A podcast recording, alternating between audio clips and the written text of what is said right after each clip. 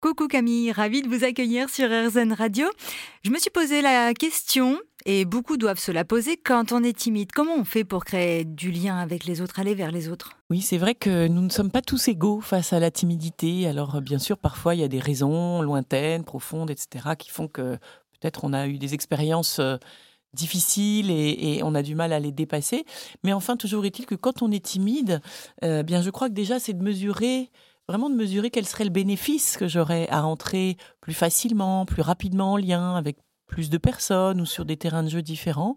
Et puis quand je suis suffisamment convaincu de ce bénéfice, alors peut-être prendre les moyens de, de trouver euh, une activité euh, en groupe qui va me permettre de rencontrer du monde autour d'un objectif commun. Alors ça peut être euh, le théâtre, le clown évidemment, l'improvisation, choses comme ça qui sont vraiment des très très bonnes écoles du lien, en plus de doser la parole. Ça c'est une première chose.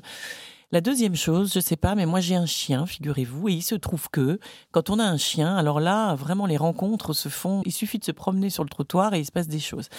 Eh bien, j'ai remarqué, par exemple, chez ma fille aussi, qui est entrée à l'école, au moment des t-shirts à paillettes euh, qui, dans un sens ou dans l'autre, ne donnaient pas le même dessin, je m'étais aperçu que c'était un vrai objet de, de discussion et d'entrée en relation entre les enfants à l'école, ce genre de t-shirt, par exemple.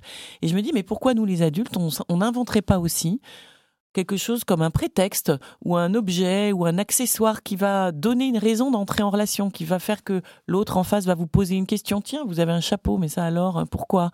Ou tiens, vous avez tel bouquin à la main. Et pourquoi on n'inventerait pas euh, son petit objet transitionnel à soi qui donne un prétexte à entrer en relation et, quelque chose à se raconter parce que le plus difficile c'est le premier pas.